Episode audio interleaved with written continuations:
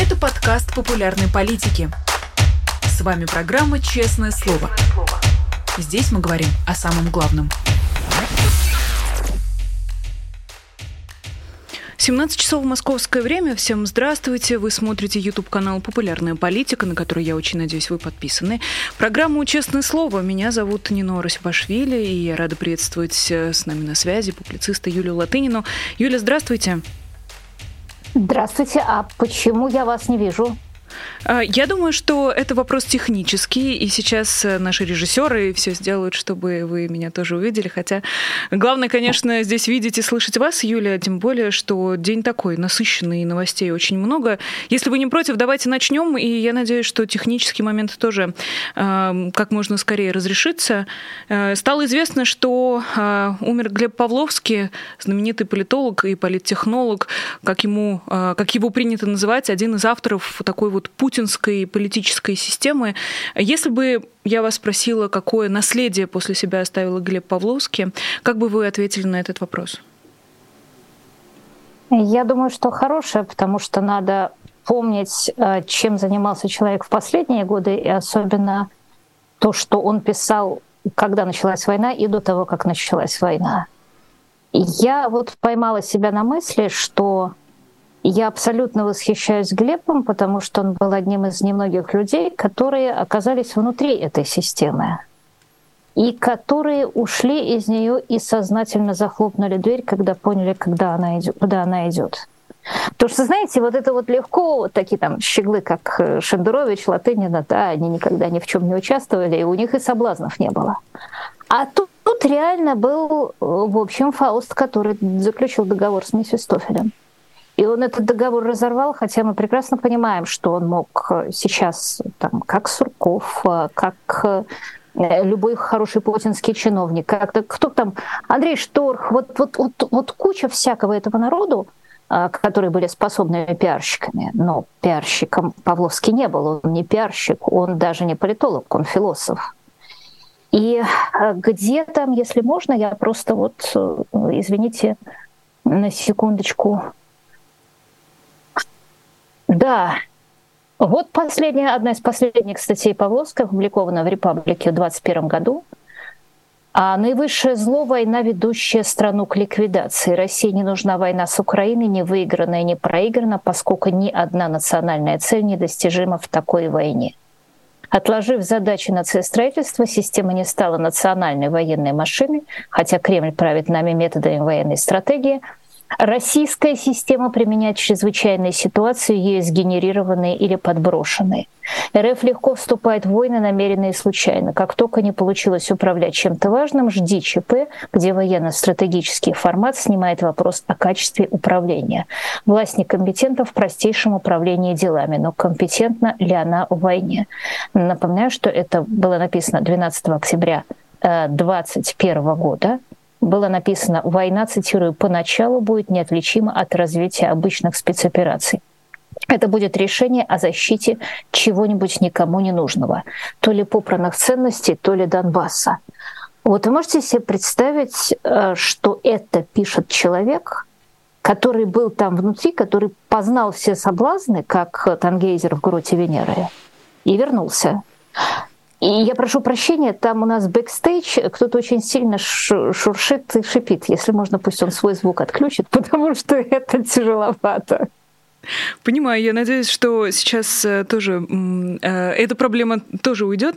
Но я бы вас хотела спросить, Юля, все-таки, э, то есть вам кажется, что это было самостоятельное решение Глеба Олеговича? Многие говорят, что проблема заключалась в том, что он просто поставил не на, не на того политика в момент рокировки, когда стало понятно, что Дмитрий Медведев уходит с главного места, из главного кресла страны.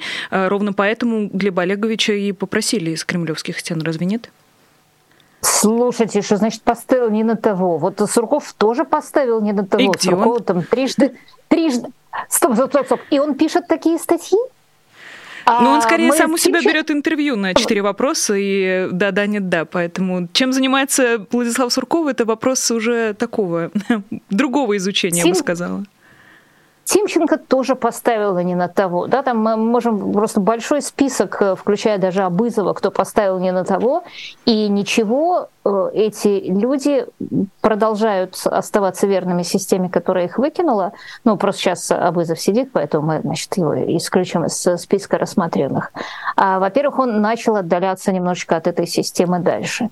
Но, понимаете, вот это вечное желание аутсайдеров э, кинуть камень Э, в том, что, типа, чем вы занимались в 2013 году и кто были ваши родители, у меня, еще раз повторяю, бесконечное э, уважение вызывает, когда человек э, по-моему, у нас же с Сурковым много кто дружил. Ну, я сейчас, я здесь не обижусь. По-моему, Макаревич у нас дружил с Сурковым.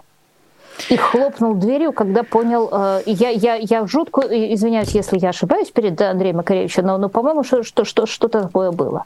То есть гораздо больше душевных сил и э, честности требуется от человека, который уже внутри системы и которого воспримут как предатель, если он уйдет, да еще чего-то скажет, э, чем э, просто человека, который как это, всю, всю жизнь был привержен с демократическим ценностям. А, тогда такой вопрос. А, вот Глеба Павловского уже десятилетия последнее точно не было в этой системе. Он как-то вот со стороны пытался, а, не знаю, достучаться, что ли, до них. Как вам кажется, слышит ли система людей снаружи и, или шансов докричаться до них по другую сторону от этой стены нет? Индивидуальные люди, конечно, слышат э, российскую систему управления – вопреки, конечно, многолетней отрицательной селекции, всяких Шойгу, Бегловых и так далее, в российской системе управления есть масса очень умных людей, там, начиная с Собянина и Шувалова, которые, я уверена, Шустина, которые просто понимают все, не говоря уже о Кириенке, хотя он абсолютно величайшая сволочь, но это же когда-то было управление с экстра-классом.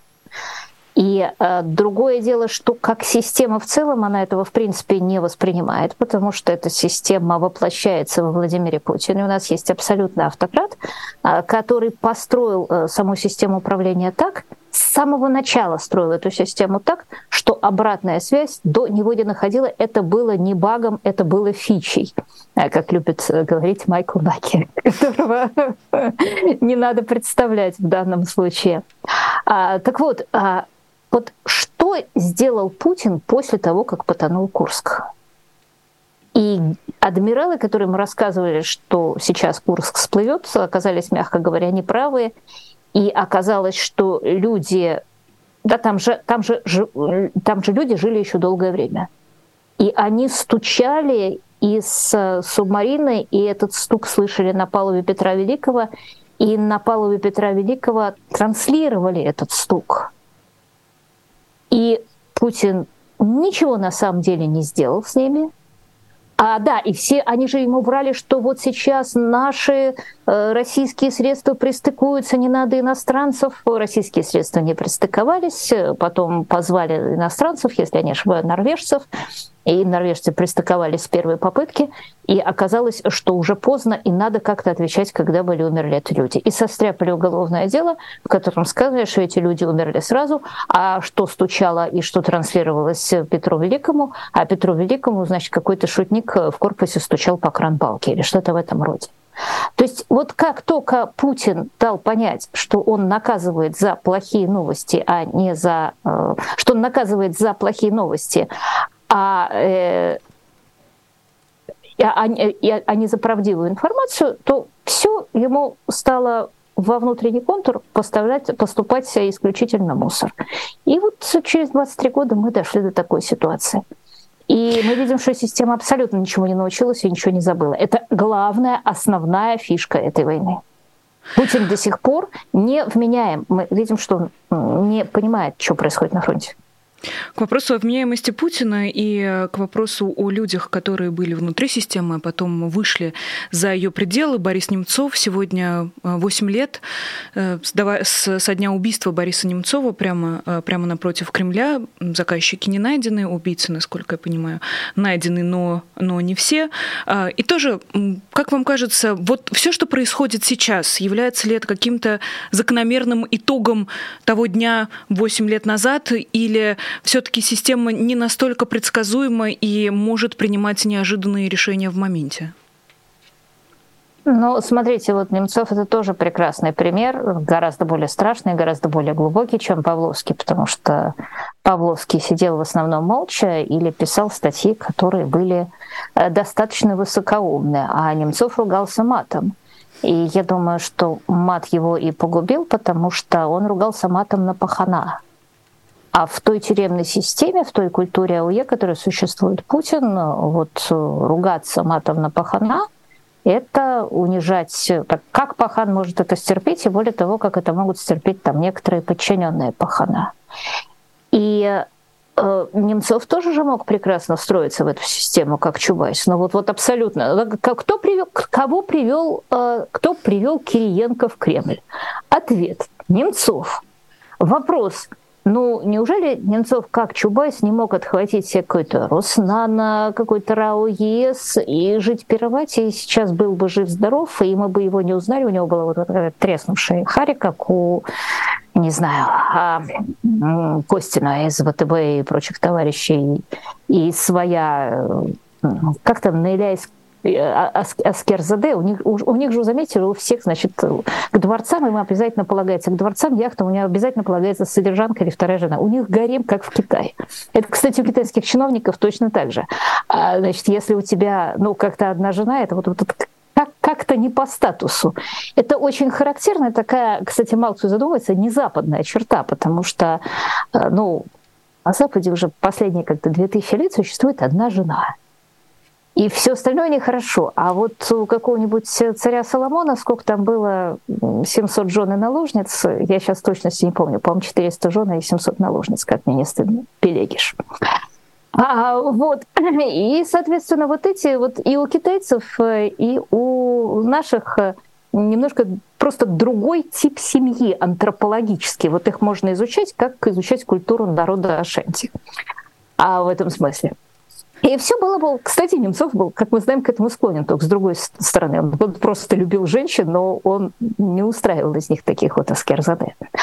А, так вот, мог же человек это сделать? Вместо этого человек а, отвернулся и знаете, я помню, как он а, рассказал, что он а, мне рассказывал, как он ушел из правительства, вошел в лифт, стоит, а лифт не едет. И у него уже в этот момент было такое головокружение, как у людей в верхах.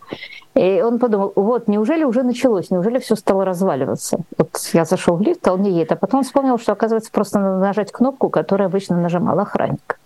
Это вот к тому, как устроены люди наверху, и этот человек наверху, вот особенно в России, а, всегда это немножечко есть в странах, которые наследницы СССР, наследницы царской России, вот он это сумел а, преодолеть.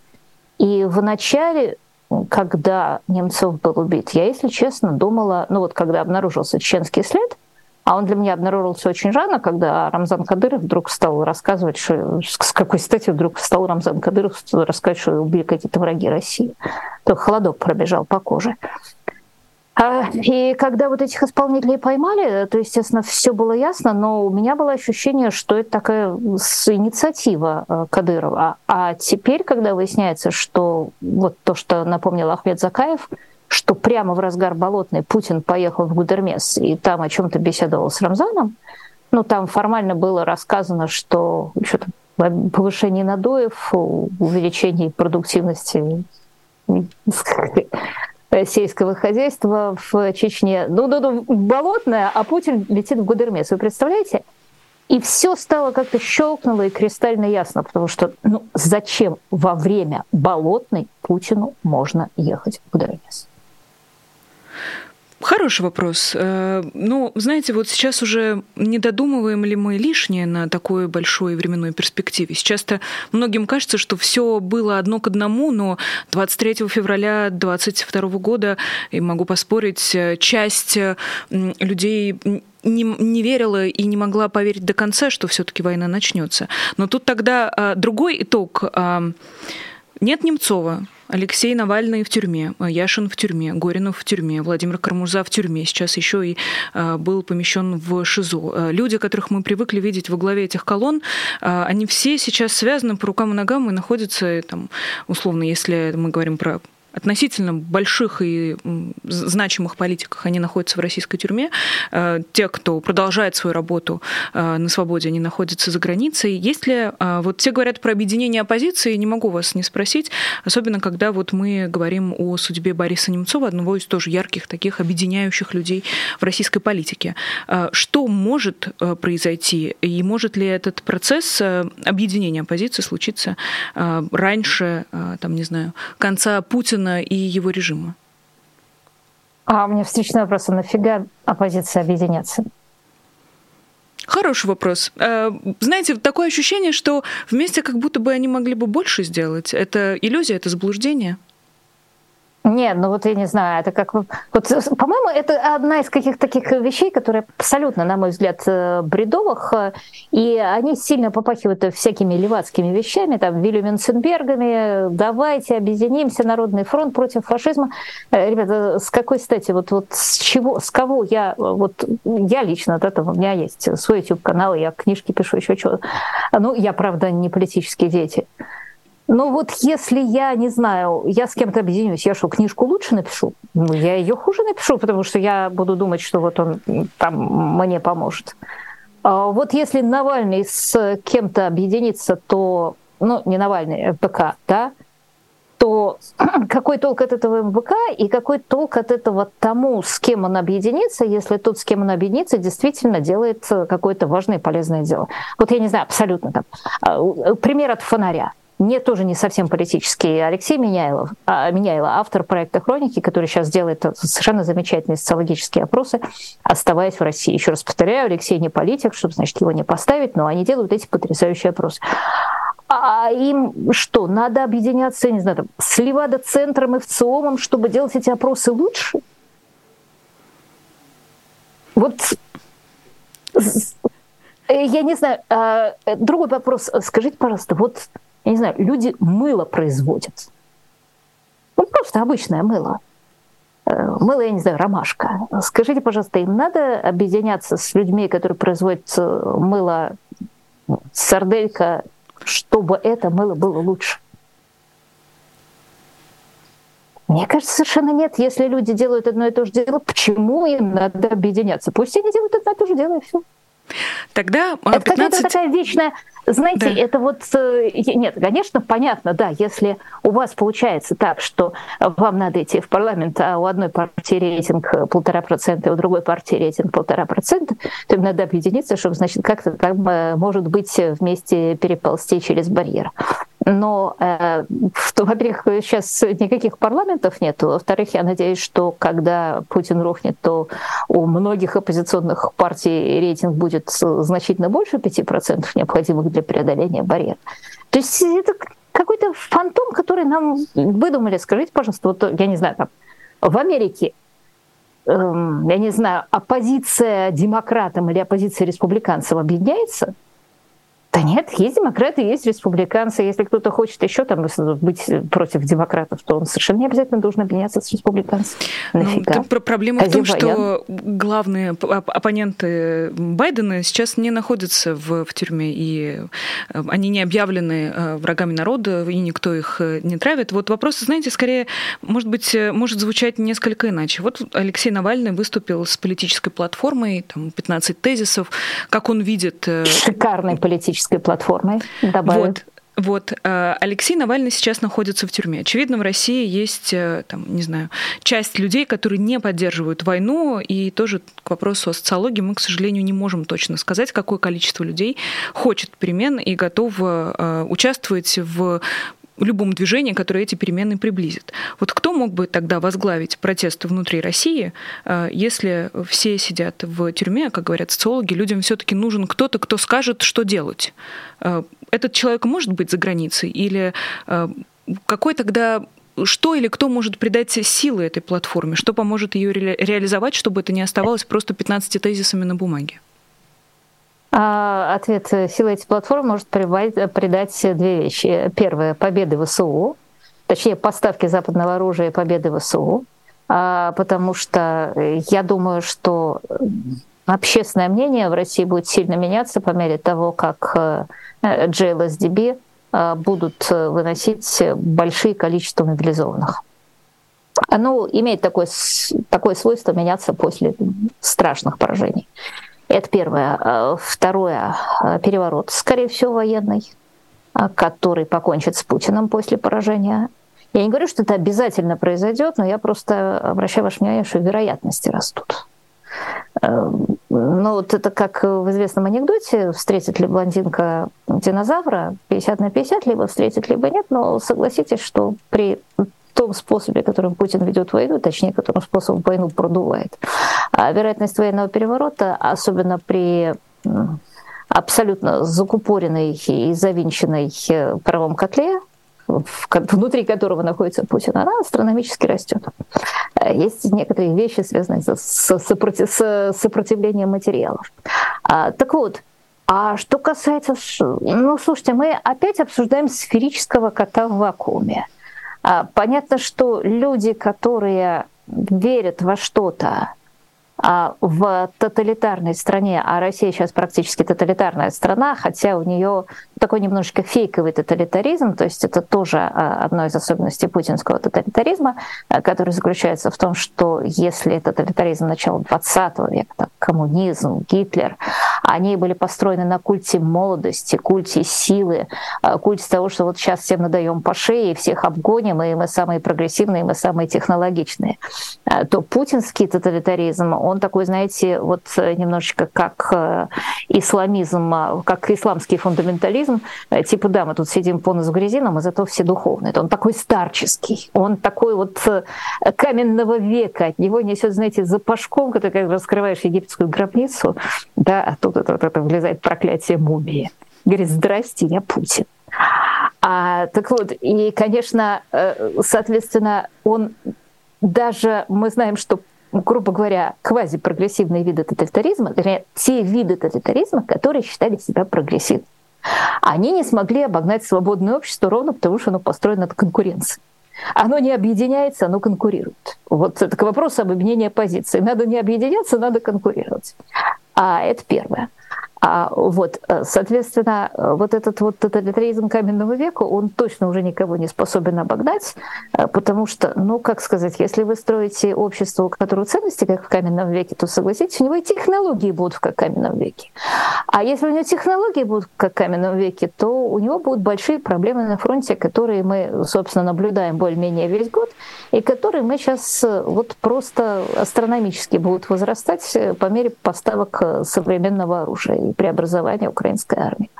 А, так вот, э, соответственно, ничего не надо в такой ситуации делать насильственно. А, ну, о каком а, сопротивлении Путину внутри России, кроме как если этим будет заниматься, я не знаю, какой-то противоестественный союз чекистов э, с военными, что, с моей точки зрения, самое возможное. А да, сопротивляться могут те, у кого есть физические возможности сопротивляться. Устроить переворот, устроить революцию могут те, кто имеет физические возможности устроить переворот. Грубо говоря, в концлагере э, единственный класс, э, который может устроить э, переворот, а, это эсэсовцы. А заключенные максимум, что могут, это сбежать. Это такая правда жизни. Интересно, а можно ли до эсэсовцев достучаться? Как вам кажется? Кто или что должен... Да. А, а как это да, должно выглядеть? У эсэсовцев, у эсэсовцев подгорают задницы. Они понимают, что они э, сейчас будут висеть вместе с Гитлером. Или они будут висеть отдельно, от, или, или как бы Гитлер будет висеть отдельно, или... Э, слушайте, вот все сейчас так пихают, говорят, немцы сопротивлялись. Штауфенберг взорвал Гитлера, а значит, ну, неудачно, правда, а российские генералы ничего не делают. Я не хочу равнять российских генералов с немецкими. У них действительно совершенно разная школа. Я сразу говорю дисклеймер. Я привожу свой любимый пример. А, Гудериана и Роммеля, которые, если вы не понимали, не понимали, что происходит на фронте, брали танк и ехали и смотрели, что происходит на фронте. А, в отличие от Жукова и Сталина и других э, советских генералов, которые спраш... начинали спрашивать, что у них происходит на фронте, докладывали им через серию испорченных телефонов, у них оказалось все на фронте хорошо. Но а, э, сейчас мы этот маленький деталь трогать не будем, а я немножко о другом. О том, что господин Штофенберг был самый такой кондовый немецкий, знаете, ну я не буду использовать слово нацист, но националист совершенно точно. Его все устраивало, пока Германия одерживала победу. Ну, наша Германия, ну как, слово «наша» тут тоже надо, наверное, взять в кавычки. Владимир Путин, давайте называть вещи своими именами, совершенно точно от этой победы с каждым днем все дальше и дальше. Мы видели, как не взлетел Сармат, которым он хотел э, поприветствовать Байдена дистанционно, пока американский президент приехал в Киев. Э, вышел потом на послание, что-то там, мы выходим, но не совсем, но мы посмотрим, кто там что будет делать. А вы понимаете, какая у Путина стратегия сейчас? Э, действительно ли он планирует убить как можно больше людей, которых он мобилизовал? Вообще, какие у него остались выходы? Вот если варианты сценария у него были бы написаны в папочках, сколько перед ним лежит сейчас этих папочек? А, слушайте, во-первых, очень сложно понять, что в голове у человека, который, ну, скажем, в голове у него давно опилки. То есть то, что до нас доносится, вот то, что говорит э, The Washington, uh, The Financial Times, да, оказывается, армия не готова, все у нас, значит, плохо, но хорошо, что это выяснилось сейчас, а не когда напала НАТО. Или, э, цитирую, спокойно все идет по плану, 60% украинской инфраструктуры энергетически разрушено. А, но, в общем-то, я думаю, что этот человек-то планировал рассказывать, э, планировал свой э, произносить спич, который он произнес в гостином дворе на фоне победоносного наступления или хотя бы захвата Бахмута. А победоносное выступление еще только разворачивается, потому что только 400 тысяч или сколько там э, сосредоточено для наступления, и они только еще собираются наступать. И тут под их наступление уже начала прибывать западная техника. Если честно, думала, что это будет позже. И тут что-то, что-то очень дальнодействующее, судя по всему, GLSDB, э, начали выносить российскую технику, сосредотачиваемую для наступления. Ну, то есть это означает, что это наступление э, будет э, вестись только пушечным мясом. А вы знаете, пушечное мясо против GLSDB и Хаймерсов – это какое-то такое настолько нехорошее уравнение, что у меня есть э, серьезное подозрение, что это закончится просто массовым бегством. Я подчеркиваю, массовым, а, потому что мы видим, одиночное бегство ни к чему не приводит. Одиночное бегство приводит к тому, что тебя берут, сажают где-нибудь в подвал в Луганске, или одиночная жалоба ни к чему не приводит. Вон 155-я бригада пожаловалась под Павловкой, и так их пошли и потратили всех. И это много примеров. А вот когда все начинает сыпаться, вот, вот тогда, что называется, как в семнадцатом году, всех не перестреляешь. А может, и, и не дойдет... Тогда, знаете, генералы да. начинают, начинают сильно, сильно храбреть. А может, и не дойдет до этого дела, если в дело вступит Китай? Вы наверняка же видели эти 12 тезисов китайских о том, как можно закончить войну быстро и эффективно. Э, как вам кажется, на кого сейчас идет эта игра? Для кого и какую цель Китай преследует в своей дипломатической игре? Не, ну китайские тезисы переписаны с Явлинского. Давайте немедленно, давайте немедленно его прекращайте. А э, что касается того, зачем, что он преследует, он преследует, я уже просто говорила, цель продать э, Путина подороже Западу, а то вот тут такой хороший товар, а Китай не позвали к торгу. Так что э, совершенно я бы не обращала на это внимания, потому что явно совершенно Китай не собирается вступаться за лузера. Ну, слушайте, за него там, я не знаю, Монако не собирается вступаться. Кто, там у нас? Эритрея, я забыла. Науру, по-моему, отошло в сторону. А, ну, слушайте, тут человек и Казахстан уже списал, но неужели Китай в это дело сунется? Э, слушайте, поэтому и возникают все эти вопросы, потому что никто не понимает, а что конкретно происходит. Ведь э, Блинкин, когда выступает на Мюнхенской конференции по безопасности, говорит, что нам известно о планах Китая, возможно, передать не только нелетальные какие-то там, э, не знаю, оружие, можно ли каски и форму считать нелетальным оружием, но и перейти к более серьезным поставкам. Для кого тогда эта игра? И не заигрался ли Китай в этой помощи и в, этом, в этой набивании цены для Владимира Путина? Нет, совершенно не заигрался, он только начал. Он э, раньше как-то особо даже и не участвовал. Он просто вот понял, что хватая мешки, вокзал отходит, э, без него курицу зарезали. А вот, а во-вторых, что касается, никто не понимает, что происходит. Слушайте, но это всегда так на войне. А никто не понимает, э, что происходит, пока не становится окончательно ясно, что пипец.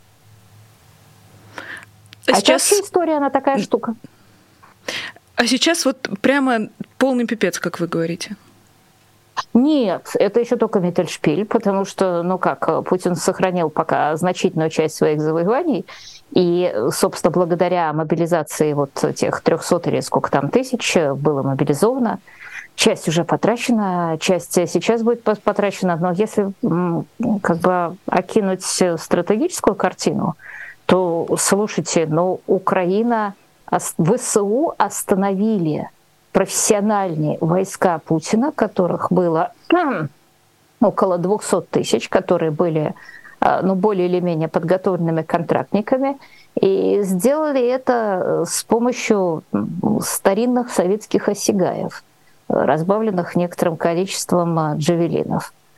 А сейчас им будут противостоять мобилизованные, а у украинцев э, будут э, джейдамы, JLSDB и леопарды. Вот вам как не кажется, Нину, что это, ну, что называется, не оставляет шансов? Насколько мне позволяет э, мой абсолютно дилетантский уровень, действительно даже мне кажется, что перспективы тут не очень большие. Но на фоне вот всей этой картины, которую вы нам сейчас обрисовали, Владимир Путин встречается с э, кремлевским э, репортером вот Павлом Зарубиным и рассказывает о том, что его действительно волнует, волнует на самом деле. Вот слово «раскассировать» к своему стыду я услышала впервые. Спасибо Владимиру Путину, что продолжает меня образовывать вот уже 23 года. В общем, рассказал о своем самом главном страхе. Боится, что э, будет э, Советский Союз бывший и его основная часть Российской Федерации раскассирована, и только потом по кусочкам будут э, вот все, что останется от России, принимать э, в круг цивилизованных э, народов. Э, это вот еще одно самосбывающееся пророчество Владимира Путина, как вам кажется? Нет, мне кажется, я думаю, что, в общем, свою долю самосбывающихся пророчеств, да, Путин хотел НАТО остановить, вот как-то удачно остановил, а Путин хотел Украину демилитаризовать, и вот, вот все, что он не... Все, все, чего он боялся, он какой-то просто царь и дип. А, так вот, я думаю, что все-таки на этом а, остановится, потому что, первое, я не вижу никаких особых предпосылок э, распада России – кроме как э, там а, в разных э, фейсбуках. Во-вторых, я совершенно э, вижу ровно другое, что Запад, первое, когда Байден обращается через голову Путина к российскому народу, а, то это в частности показывает, что Байден не считает Путина законным представителем российского народа. Байден отделяет Путина от России и в мире принято решение покончить с Путиным как с системной угрозой. Это, собственно, вот э, даже, понимаете, когда я говорила о JLSDB, о поставках, а, просто вот это решение материализуется через поставки JLSDB. Но за поставками JLSDB стоит вот ровно это решение не просто дать э, России не выиграть, а решение покончить с Путиным как системной угрозой, потому что пациент совершенно не вменяем. И нечего Путину рассказывать, что принято решение на расчленить Россию, потому что ровно наоборот, а, мысль о расчленении России является там, страшным, а, страшным сном любого европейского американского политика – а, потому что, ну, всем, кроме там разных активистов в Фейсбуке, которые, конечно, там тешат, э, зеркалят Путина и тешут, э, пытаются удовлетворить свои психологические потребности, что там понятно во время войны, но вряд ли продуктивно. А, так вот, всем, э, кто как бы является серьезными политиками, я за несколько вещей. Например, что война идет за границей 91 года и что а, если речь идет о легальных границах 91 года, то странно больше, если значит, границы 91 года Украины будут восстановлены, а наоборот границы 91 года у России будут нарушены. А второе, а, всем понятно, что ну, Россия многонациональное государство – там неважно, сейчас мы будем терять слово империя, не империя. Для империи Россия, конечно, это давно уже маловато. Но Россия многонациональное государство. Мононациональные государства обладают большим количеством плюсов, но у них есть существенный минус, потому что когда а, начинается выяснение, где именно граница мононационального государства подходит, проходит, то эта граница кончается Сумгаитом. А, и, в общем-то, ну вот, я не знаю, там в Татарстане 3,8 миллиона живет, по-моему, человека, из них 51, э, по-моему, процент татар, а остальные там, русские, украинцы, мордва, чуваши и так далее, и так далее. А, ну, вот как бы никто не хотел бы, чтобы в, там, в Татарстане или Ингрии начался сунгаид, потому что это приблизительно 20 или 30 миллионов человек сбежит в ту же самую Европу. И, как вы понимаете, для Европы это просто страшный сон. А вот 6 миллионов человек сбежало из Сирии, и то все чуть не лопнули. Но представляете, если там, из России побежит четверть населения, что это будет? И Путин, собственно, ровно этим Европу и пугал. Он пугал Соединенные Штаты, об этом практически открыто заявлял Майк Макфол, а, потому что когда Путин понял, что у него подгорает, а у него же как бы два мозга. У него один абсолютно в нереальности, а другой все-таки понимает э, задницей, что подгорает. А, и когда Путин понял, что подгорает, он как раз вот пугал вот этим. Он пугал, я нанесу ядерный удар, а если Россия распадется, будет множество беженцев. Поэтому ответ нет, совершенно никто на Западе не хочет, чтобы Россия распалась. Там э, читайте, слушайте, смотрите Михаила Борисовича Ходорковского, то же самое вынес из Мюнхенской э, конференции. А также это путинская страшилка, которой он сейчас будет э, пугать российский народ, потому что, ну, в общем-то, действительно каждый понимает, что распад России это а, как сказать, а, причинит сильные технические неудобства людям, которые будут распадаться. А, и Единственное, что, да, конечно, российские пропагандисты наверняка сейчас пойдут шерстить по Фейсбуку и по Твиттеру тех маргиналов, которые, значит, усиленно рассказывают, что тут, тут э, рашка, биомусор, генетические рабы и всякое такое. Вот они, конечно, будут их цитировать, но я вас уверяю, что э, просто эти люди, да, они широко представлены в Фейсбуке, но они никак не представлены в мировой политике. А как вам кажется, Владимир Путин э, еще понимает, что это страх для других, или он тоже растворился в этом страхе? И э, я понимаю, что довольно странно вас спрашивать, как Владимир Путин представляет э, собственное будущее, но попробую все-таки у вас ваше предположение у меня, выяснить. Да. Слушайте, у меня а, это надо быть писателем-фантастом. А вот что думает о себе Жук Богомол, который считает себя львом? Э, к Марине и Сергею Диченко. Э, тогда про страх. А действительно ли Владимир Путин а, видит э, этот сценарий возможным? Он-то в целом любит всякие разные иллюзии и фантазии, как мы уже выяснили, но тем не менее под, под, под весом этих иллюзий и фантазий часто совершает э, ошибки и довольно большие, и довольно серьезные. Вот что ему где причудится, то вот он потом идет э, и весь мир ставит с ног на голову. Но тем не менее, вам кажется, что он реально ощущает это как страх? Это является угрозой в отношении э, его и его вертикали?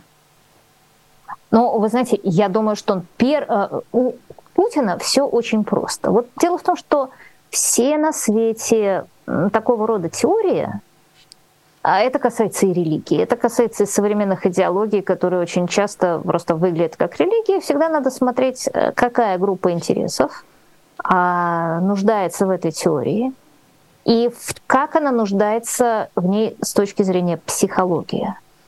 А, потому что, то есть, если вы видите что-то, что никак не отражает реальность, ну, например, вам говорят, что там, если вы если вы будете делать то-то и то-то и молиться такому-то Богу, ну, например, Иисусу Христу, то после смерти вы попадете в рай, вы наденете эфирные одежды ангелов, вы сядете на золотой трон и будете сиять.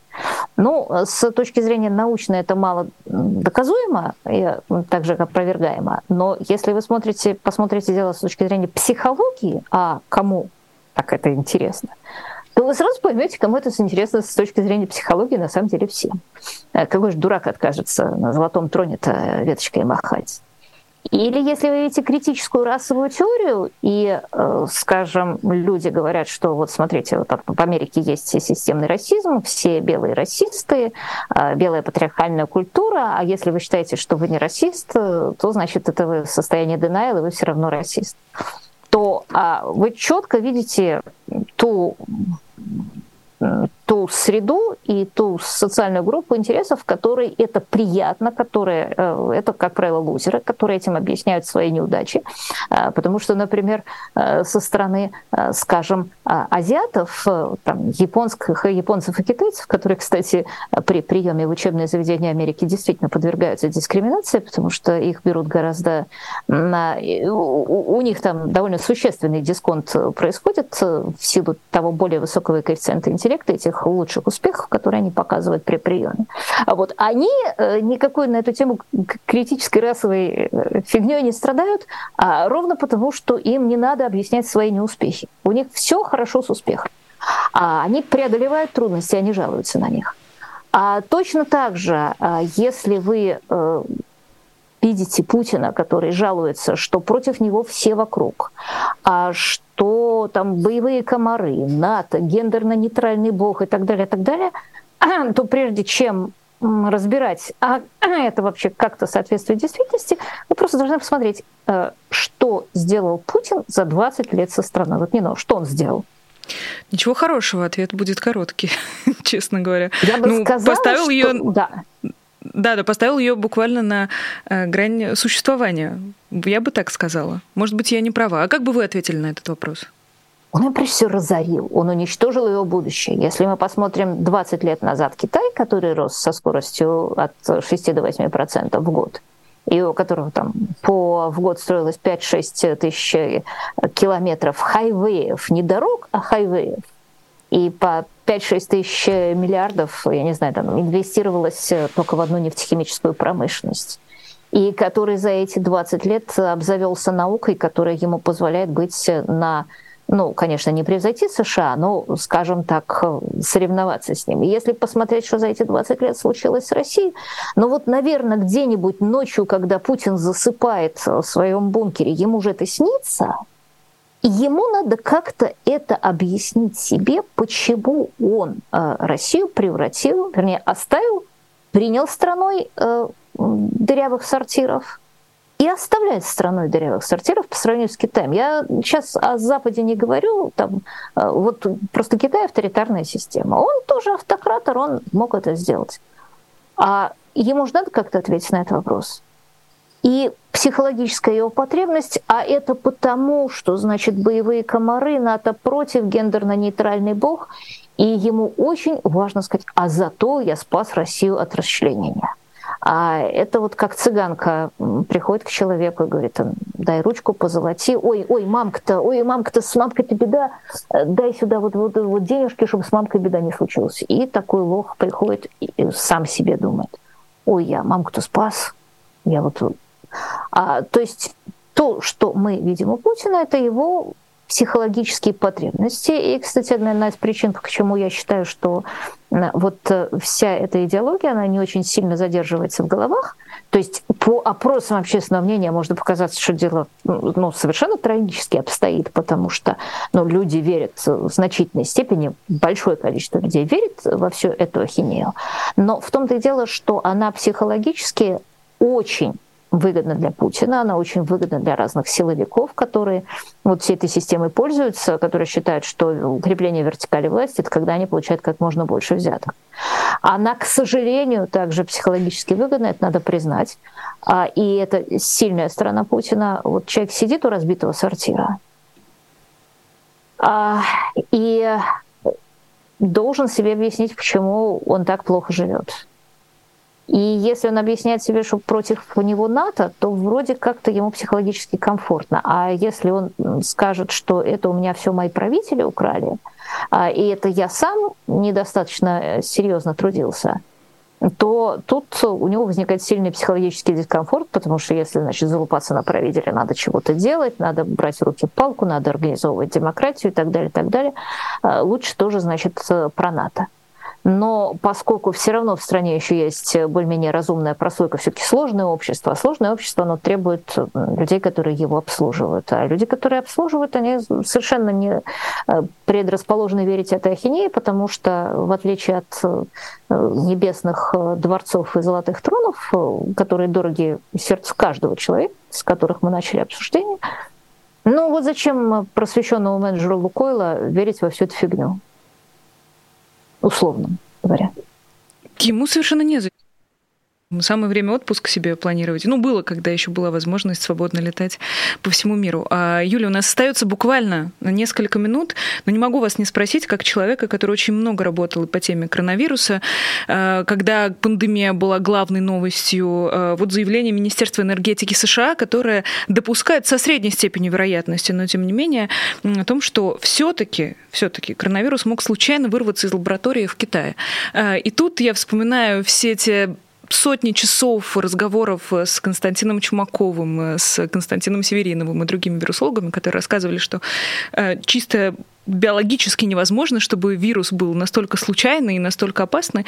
Но вот тут выходит Министерство энергетики США и вот переворачивает игру. Э, это тоже политическая игра, как вам кажется? Или зачем не, не, не. выступать с такими выступлениями? Стоп. Во-первых, очень так. много профессиональных вирусологов э, там тот же Константин Чумаков, конечно, там, Ричард Элбрайт, э, что они писали. Э, очень много очень э, хороших ученых давно говорили, что, ребята, тут дело совершенно нечисто, но как-то, ну тут есть Уханьский институт вирусологии, там один из трех специализирующихся на коронавирусе такого уровня учреждений в мире. То есть просто там есть две лаборатории в США, а кроме них Уханьский институт занимается он именно генным манипулированием в том числе. То есть что такое генное манипулирование? Gain of function, это он пристраивает э, тем же самым коронавирусом, придает им какие-то такие вещи, которые увеличивают, э, что они поражают человеческий организм. Э, в частности, там, знаменитый фуриновый сайт вставляют. И этот вирус, его ближайший родственник находится очень далеко, нет никаких никаких э, следов переноса. Так непонятно, как он мог, на чем он мог приехать, э, если не, в, если не вместе с вирусологом из этих пещер в Юнане.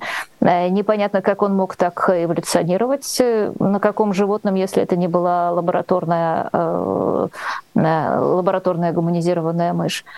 Непонятно, Э, каким э, образом он мог стать так э, оптимально приспособлен к человеку. Нам все за это время так и не рассказали. И вообще вот история очень подозрительная, особенно если учесть, что свои фантастические достижения, а Уханьский институт вирусологии действительно потрясающее научное учреждение, это вам не какая-то российская шарашка, где деньги воруют.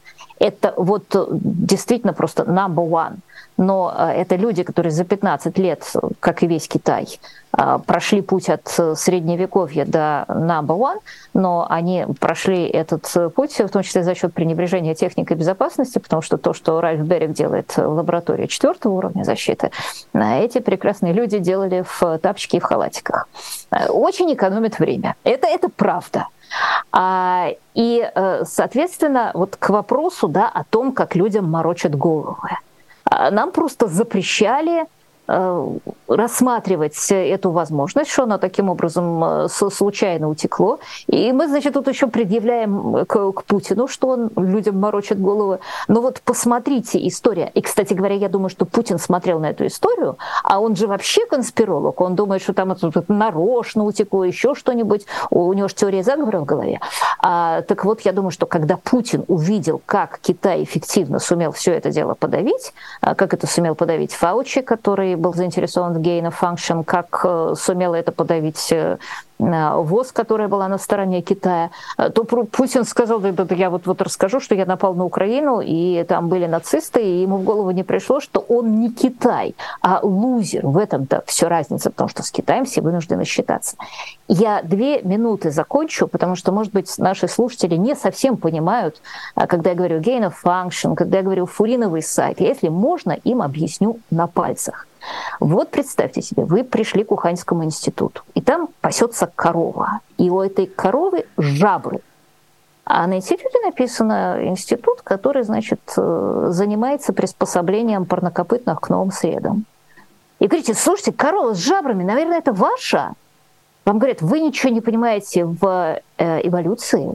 Жабры появились самостоятельно.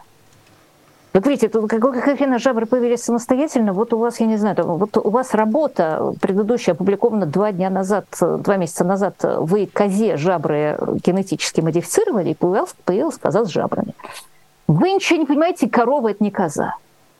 А так, слушайте, ребята, вот у вас тут вот пропозал, который прямо было написано, что вы корове собираетесь э, жабры делать. Вы ничего не понимаете, этот пропозал не получил денег. И так далее, и так далее. Вот фуриновый сайт, вставленный в этот несчастный коронавирус, бета-коронавирус, это, извините, жабры в корове. Это просто вот для каждого вирусолога, когда он показывает пальцем, говорит, ага, а нам начали морочить голову. Так получилось, а что корова, у нас... Знаете, а корова с жабрами, да, знаете, там была проблема. Корова с жабрами а, разра... Э, расплодилась в морях и сделала экологическую катастрофу. Съела и все водоросли. рассказывают, что это, да, что это результат естественной эволюции. Слушайте, может быть, да, может быть, это результат естественной эволюции. А, эволюции. Но я просто обращаю внимание, что гипотеза о том, что корова с жабрами имеет некоторое отношение к институту, где парнокопытным вставляли жабры с помощью генетических манипуляций, это, и она впервые там появилась, и это не является теорией заговора. Какой же яркий образ появился под конец эфира. Юлия Латынина, публицист, журналист. И, честно говоря, мне кажется, довольно редко у нас бывает, что после прямых эфиров вопросов становится больше, чем ответов. Спасибо вам огромное. Знаете, можно я еще да. добавлю Конечно. одну важную вещь? Конечно. Да, вот это просто супер важная вещь. Потому что вот эти идиоты типа Фаучи, которые, значит, все это врали, они нанесли науке чудовищный ущерб, потому что, несмотря на то, что я вам сказала, я считаю, что gain of function, усиление функций, это абсолютно офигительная вещь. Мы понимаем, биологи начинают понимать, как устроена жизнь. Они начинают ее собирать. А сейчас вирусы мы можем собирать, я напомню, просто на синтезаторе, то есть мы для этого не нужно, не нужно ничего там разрезать и склеивать э, с помощью довольно сложных процедур. Вот можно, как мы на компьютере набираем АБВГД текст, так на синтезаторе поддержанная стоит 10 тысяч евро, можно набрать, э, сделать вирус там, с фуриновым сайтом, еще с чем-то. А это абсолютно офигительная штука. Ей надо заниматься. Другое дело, что, а, ей надо заниматься с соответствующими предосторожностями, а второе, врать потом не надо. Как говорил э, бегемот в «Мастере Маргарите». Это было бы замечательно. Спасибо вам огромное. Э, Юлия Латынина, журналист-публицист, гость программы «Честное слово». Начали неделю с Юлией э, Латыниной. Я думаю, что начало получилось неплохое. Большое спасибо всем, кто нас смотрел. Больше 10 тысяч человек, друзья, это отлично. Не забудьте, пожалуйста, поставить лайк, пока я буду говорить отдельно благодарности нашим замечательным патронам, которые есть у программы «Честное слово», что не может меня не радовать. Вы видите имена этих замечательных людей в бегущей строке, которую мы вам показываем в конце каждого эфира. Кстати, можно, мне кажется, и в начале ее показывать, но как-то так у нас с вами повелось, что мы в конце перед всеми раскланиваемся. Если вы хотите, чтобы ваше имя тоже появилось в этой бегущей строке, то вы знаете, что делать. И большое спасибо всем еще раз, кто вспомнил, кто пришел, несмотря на огромное количество разных параллельных прямых эфиров, мы очень это ценим. Лично я очень это ценю и говорю вам огромную-огромную благодарность. Меня зовут Нинор Сибашвили. Увидимся с вами завтра в эфире. До скорой встречи. Всего доброго и пока. Вы слушали подкаст «Популярные политики». Мы выходим на Apple Podcast, Google Podcast, Spotify и SoundCloud. А еще подписывайтесь на наш канал в YouTube.